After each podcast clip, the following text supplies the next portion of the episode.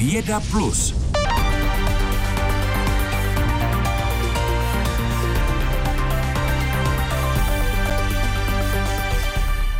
Lidé na české vesnici vyhazují minimum potravin a Česko je v takzvané tiché udržitelnosti, tedy třeba pěstování nejrůznějších plodin nebo kompostování, jedno z nejlepších národů v Evropě. V rámci zkoumání odpadků na to přišly věci z Etnologického ústavu Akademie věd. Analýza, nazývaná také garbologie, ukázala i to, co lidé jedí, jak uvažují nebo jaké mají nevědomé návyky. Téma pro Martinu Raš z naší vědecké redakce. Karbologie od anglického garbage je vědecká metoda, která se zabývá odpadem a první zmínky o ní se objevují v 70. letech minulého století a to na univerzitě v Arizoně, kde analýza odpadků pomáhala zkoumat konzumní vzorce tehdejší populace. Termín karbologie spopularizoval i americký novinář A.J. Weberman, když v odpadu hledal senzace o celebritách. Na odpad na vesnici se soustředil dvouletý výzkum Daniela Sosny z Etnologického ústavu Akademie věd a plzeňské garboložky Lenky Brunslíkové. Pokračuje Daniel Sosna. My jsme prostřednictvím toho výzkumu zjistili docela zajímavé věci o tom, jak jsou lidi právě šetrní, jakým způsobem to může sloužit jako příklad. My často žijeme v představě, že na západě je všechno lepší. Zrovna co se týká nějakého jako přístupu k odpadu, taková ta určitá šetrnost, nebo to, co třeba kolega Petr Jehlička označuje jako tichá udržitelnost, to pěstování, využívání, kompostování a tak dále, tak v tom jsme vlastně docela daleko. Vědce Lenku Brunclíkovou a Daniela Sosnu zajímali při zkoumání odpadu na vesnici hlavně potravinové odpadky. A jak zjistili, lidé jich na vesnici vyhazovali minimum. V konkrétních číslech pouhou desetinu evropského průměru. Naznačilo to celou řadu těch různých jejich jakoby taktik spolupráce, sdílení mezi domácnostmi, kteří si předávají jako pečivo pro králíky, zavařování, prostě taková jako snaha zachránit to, co se dá, neplýtvat a negenerovat moc toho odpadu. Podle Daniela Sosny z Etnologického ústavu Akademie věd, který se odpadem zabývá, je přístup lidí k vyhazování a k produkci odpadu poměrně složité změnit. Je to, jak říká, hlavně tím, že se s odpadem učíme zacházet už jako malé děti a tyto zajeté návyky v dalším životě stěžka měníme. Jsem trošku skeptický skeptický, že by bylo možné to nějak jakoby dramaticky a rychle měnit. Všichni asi vnímáme, jak vzrostly ceny benzínu, neustále si lidé stěžují, že to je jako neúnosné, ale když se podíváme na to, jak se jezdí, tak nemám dojem, že by to vedlo k nějaké dramatické změně chování. Prostě lidi konzervativně mají tendenci pokračovat v nějakých zaběhaných modelech svého chování. Z toho, co lidé vyhazují, se dá vysledovat třeba i to, jakou hodnotu pro nás mají věci. Výzkum Daniela Sosny se snažil zase porozumět tomu, jaký život žijí lidé, o kterých se příliš nemluví. Je to založené právě na tom, že se dlouhodobě pohybujeme v určitém prostředí, vidíme ho v nějaké jeho přirozené podobě, vidíme nějaké opakované jako reakce. Takže ta etnografie má schopnost dostat se hlouběji a hlavně zachytit zkušenosti lidí, kteří obvykle nedostávají tolik prostoru. V případě mého výzkumu jsou třeba různí dělníci nebo lidé, kteří sbírají věci, které už nikdo nepotřebuje. Výzkumy o odpadu můžou stavit také na nejrůznějším dotazování ve skupinových rozhovorech nebo v dotaznících. Zajímavé je ale i zkoumání odpadu z pohledu historie. Kolegyně píše články o tom, jakým způsobem nacistické Německo přistupovalo k managementu odpadů, jak při napadení Sovětského svazu extrémně lpělo na tom, že se snažili tu veškerou techniku, která tam byla zničená, ty různé tanky a tak dále, za každou cenu odvážet zpátky a nějakým způsobem znovu využít a zrecyklovat. Naše návyky v souvislosti s odpadem není jednoduché změnit, jak zmínil Daniel Sosna.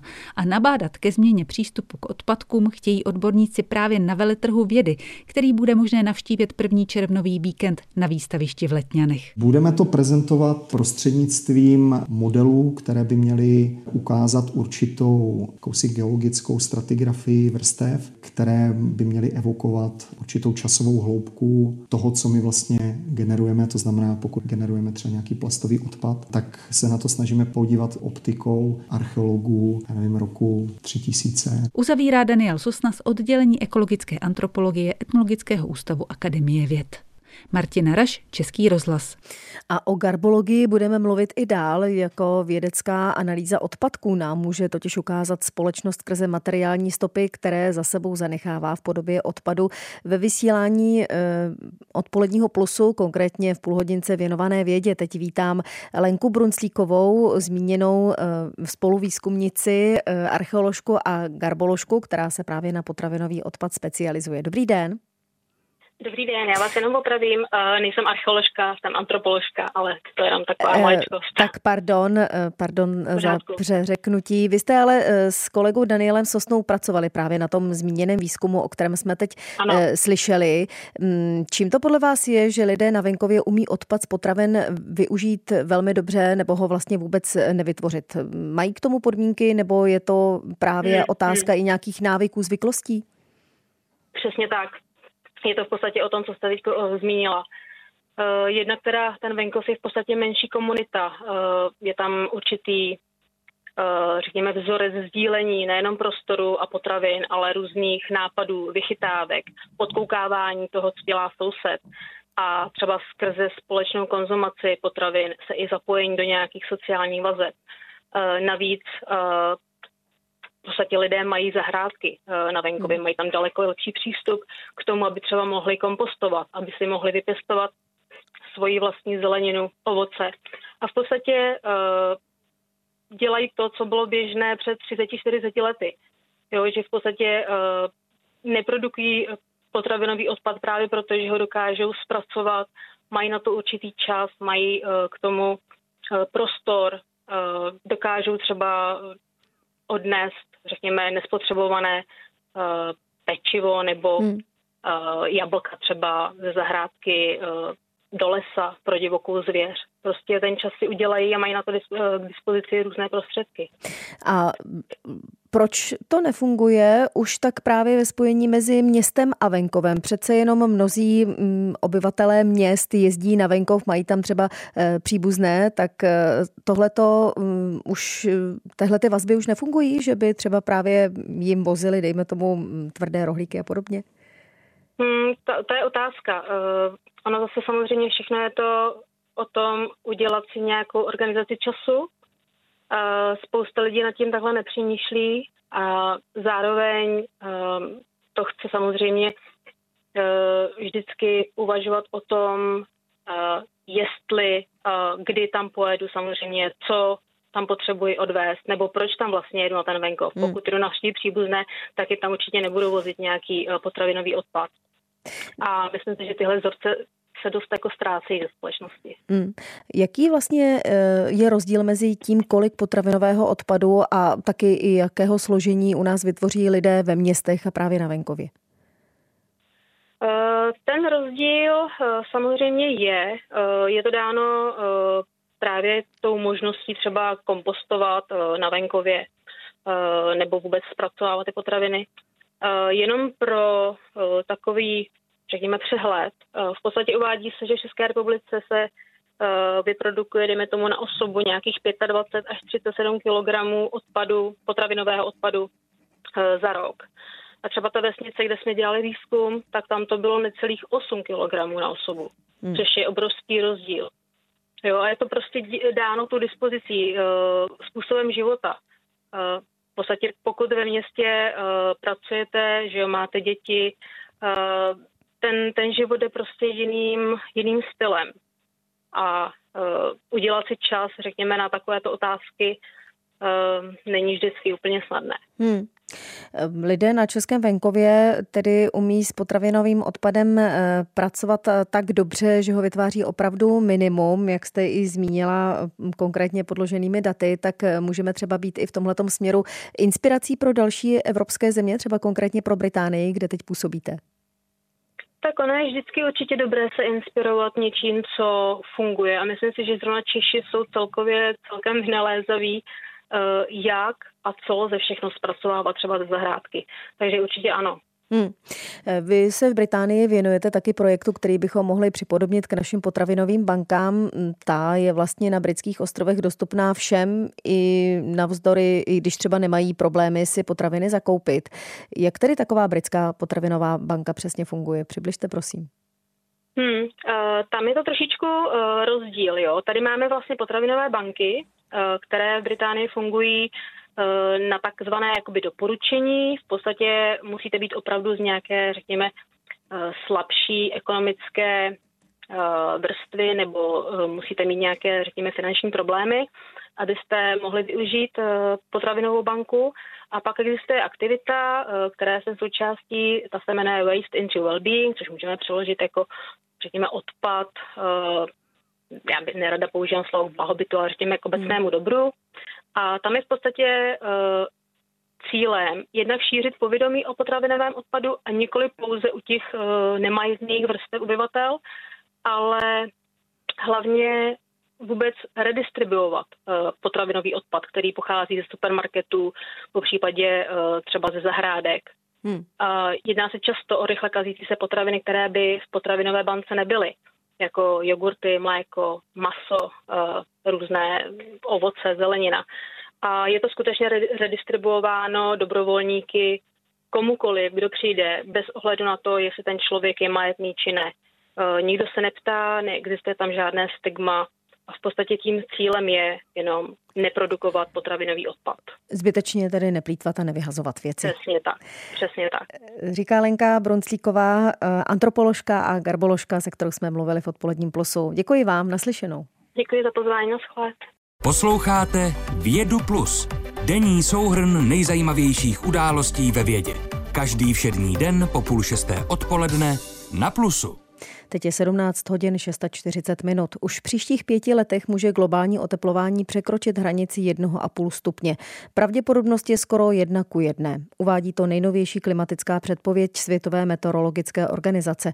Jak se taková předpověď vůbec sestavuje a co to pro nás znamená? O to se zajímal redaktor Martin Srb.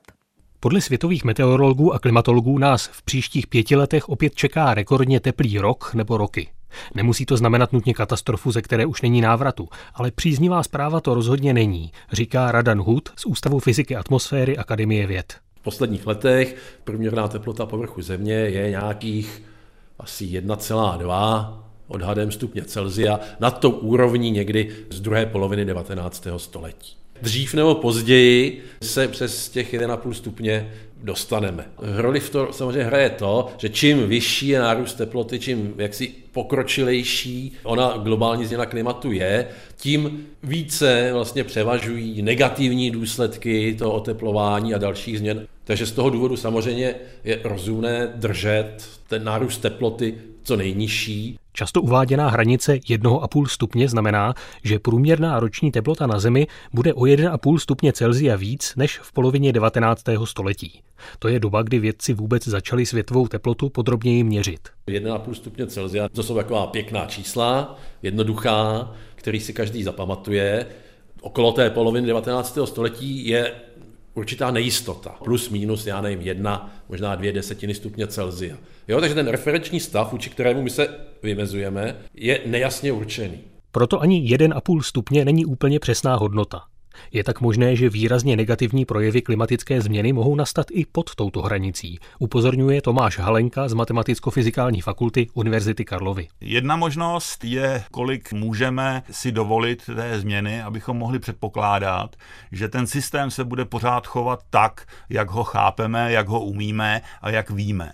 No a druhý aspekt spočívá v tom, za jakých podmínek se ta příroda bude chovat ještě tak, kdy začnou různé systémy být různě zasaženy, třeba teda často i, i nevratně. A tam není jako zase jednoduchá nějaká hranice, protože jsou systémy, které jsou vlastně velmi ohroženy už eh, za současné situace.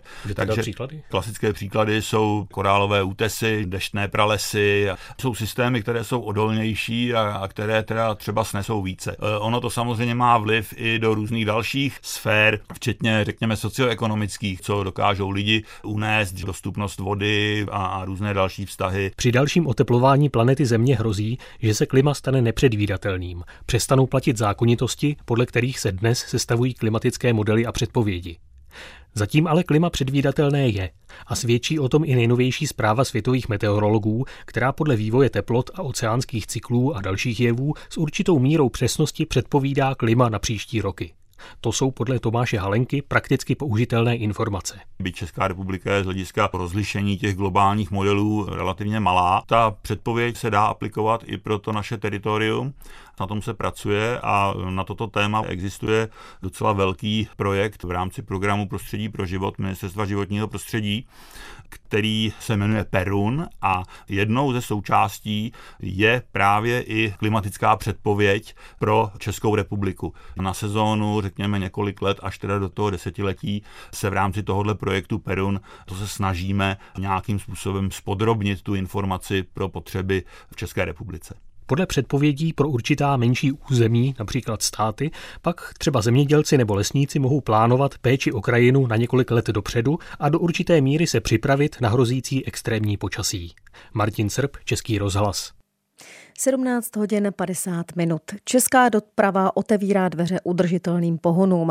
Mladoboleslavská Škoda Auto dnes představila novou výrobní linku pro baterie do elektromobilů. Jak zjistil redaktor Radek Duchoň, firma do ní investovala víc než 3 miliardy korun. Baterie budou podle vedoucího výroby Pavla Šimka pohánět nejen automobily značky Škoda. My kromě našich vozů, v tomto případě Eniak, budeme dodávat i do koncernových vozů v podstatě do všech značek Volkswagen, Audi i Seat. Podle mluvčího mladoboleslavské automobilky Pavla Jiny bude na nové výrobní lince pracovat zhruba 250 lidí. Těchto 250 zaměstnanců ročně smontuje až nebo více než 250 tisíc baterií. Do roku 2030 navíc automobilka plánuje vyrábět další tři elektromobily, které budou levnější a menší než elektromodel Enyaq iV. Z Mladé Boleslavy Radek Duchoni, Český rozhlas. A v tématu udržitelné dopravy na plusu pokračujeme. Společnost Alstom ve spolupráci s českými drahami dnes představila také vodíkový vlak určený pro osobní dopravu Coradia Island. A o možnostech vodíkového pohonu eh, budeme mluvit s Janem Bezděkovským z Ministerstva dopravy. Vítejte v odpoledním plusu. Dobrý den. Dobré odpoledne, eh, dobrý podvečer. V čem spočívají ty výhody vodíku pro dopravu? Tak hlavně jde o to, že dopravní prostředky využívající vodík neprodukují z výfuku žádné emise a tedy pokud chceme usilovat o přechod eh, na nízkoemisní a později tedy dokonce na bezemisní dopravu, může nám v tomto směru tedy vodíková technologie velmi pomoct. Hmm. Když jsme teď před chvílí mluvili o té nové výrobní lince v Mladoboleslavské Škodovce pro baterie do elektromobilů, tak jak se stojí vodíkový pohon právě v porovnání s elektromobilitou? Tak eh, obě ty technologie mají svá, eh, své výhody i nevýhody. Eh, jasnou výhodou toho vodíkového pohonu je tedy zajištění většího dojezdu těch vozidel. Tam máme dneska ten dojezd nějakých 670 kilometrů, zatímco tedy ty bateriové elektromobily dneska ten dojezd je, dejme tomu, kolem 400-500 kilometrů. A pak je to samozřejmě i otázka plnění těch vozidel, respektive dobíjení, dobíjení elektromobilů, to je otázka spíš, uh, já nevím, prostě třeba hodiny, uh, půl hodiny, hodiny, když to, uh, to plnění tím vodíkem trvá hmm. velmi podobně jako u vozidla na benzín nebo naftu. Dnes byl tedy představen vodíkový vlak určený pro osobní dopravu. Může být tehle ten typ eh, využíván v širším měřítku, kromě vlaků i u jiných druhů dopravy? Tak určitě. S vodíkem jsem začalo, dejme tomu, u osobní dopravy. Eh, ty první eh, vlastně technologie jsou zde. Dneska se hodně hovoří o tedy vodíkové dopravě v autobusech, ve nákladní dopravě.